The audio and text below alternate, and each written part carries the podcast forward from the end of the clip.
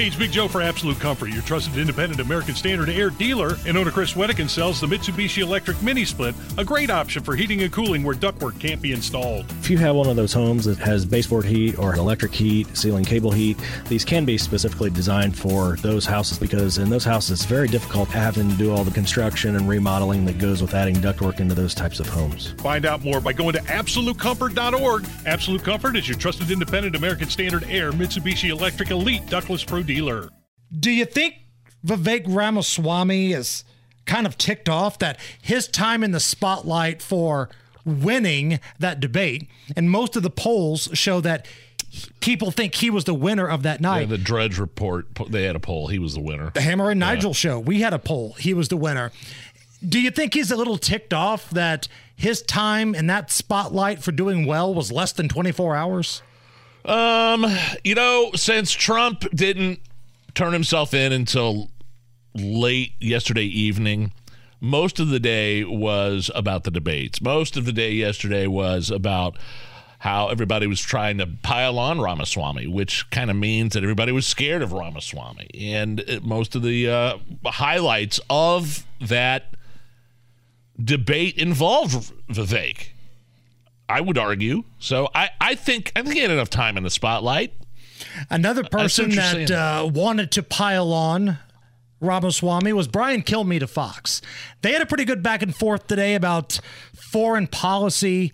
Now, Brian Kilmeade, he loves the war in Ukraine. Russia Ukraine. Yeah. He's all about more money and let them do whatever they want. Here's a blank check. He can't get enough of the Russia Ukraine war and the U.S. funding it. So here's a little back and forth between Ramaswamy and Brian Kilmeade. We are driving Russia further into China's hands. But they invaded. They invaded Ukraine, Vivek. They invaded Ukraine. Just yes. give them the twenty percent of the country. And just like Nixon did not trust Mao, we still had to pull Mao Zedong out of the hands of the USSR. Mm-hmm. I don't trust Putin any more than Putin trusts us. Would you we want to take his other, word that he'll divorce himself him. from China?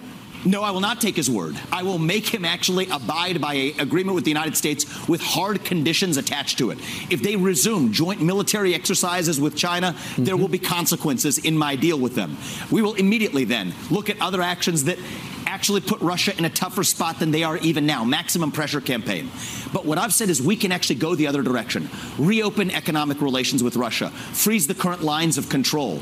Make a commitment that NATO will not admit Ukraine so give, to NATO. So let Russia take 20% of the country. They took it. They just took it. The reality, and you said the reality let is, have it. What do we get in return? So this went on for a little while here. Uh, this was probably about a good seven, eight minute conversation between Brian Kilmeade, who again, he wants all the money you can muster. He should go on tour with Garth Brooks and just raise money for the war in Ukraine. And then you got Ramaswamy, who, listen, I don't know if I like everything he has to say. When he kind of copied Barack Obama on that debate stage, it kind of made me go, dude, this is not the crowd for that. The skinny kid or whatever, that, right. that comment. Right. When you're plagiarizing Barack Obama, I couldn't get with that. But there are some things that I like.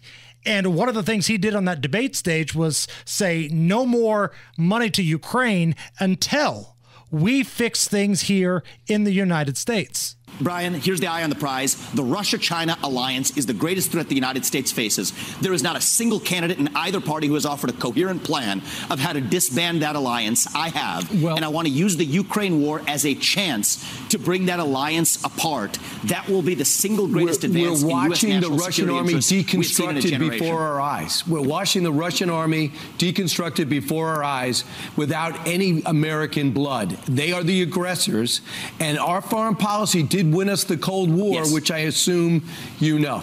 Yes, in the modern Cold War, Brian, that the old establishment needs to wake up and see is that the USSR doesn't exist anymore, but communist China does. And unlike the USSR, we now depend on communist China for our modern way of life. If that had been a Russian spy balloon flying over half the United States, we would have shot it down in an instant and ratcheted up sanctions. But because it was a Chinese spy balloon, we're scared, so we didn't do it. Right. And the reality is, China is bolder because they know Russia is in their camp.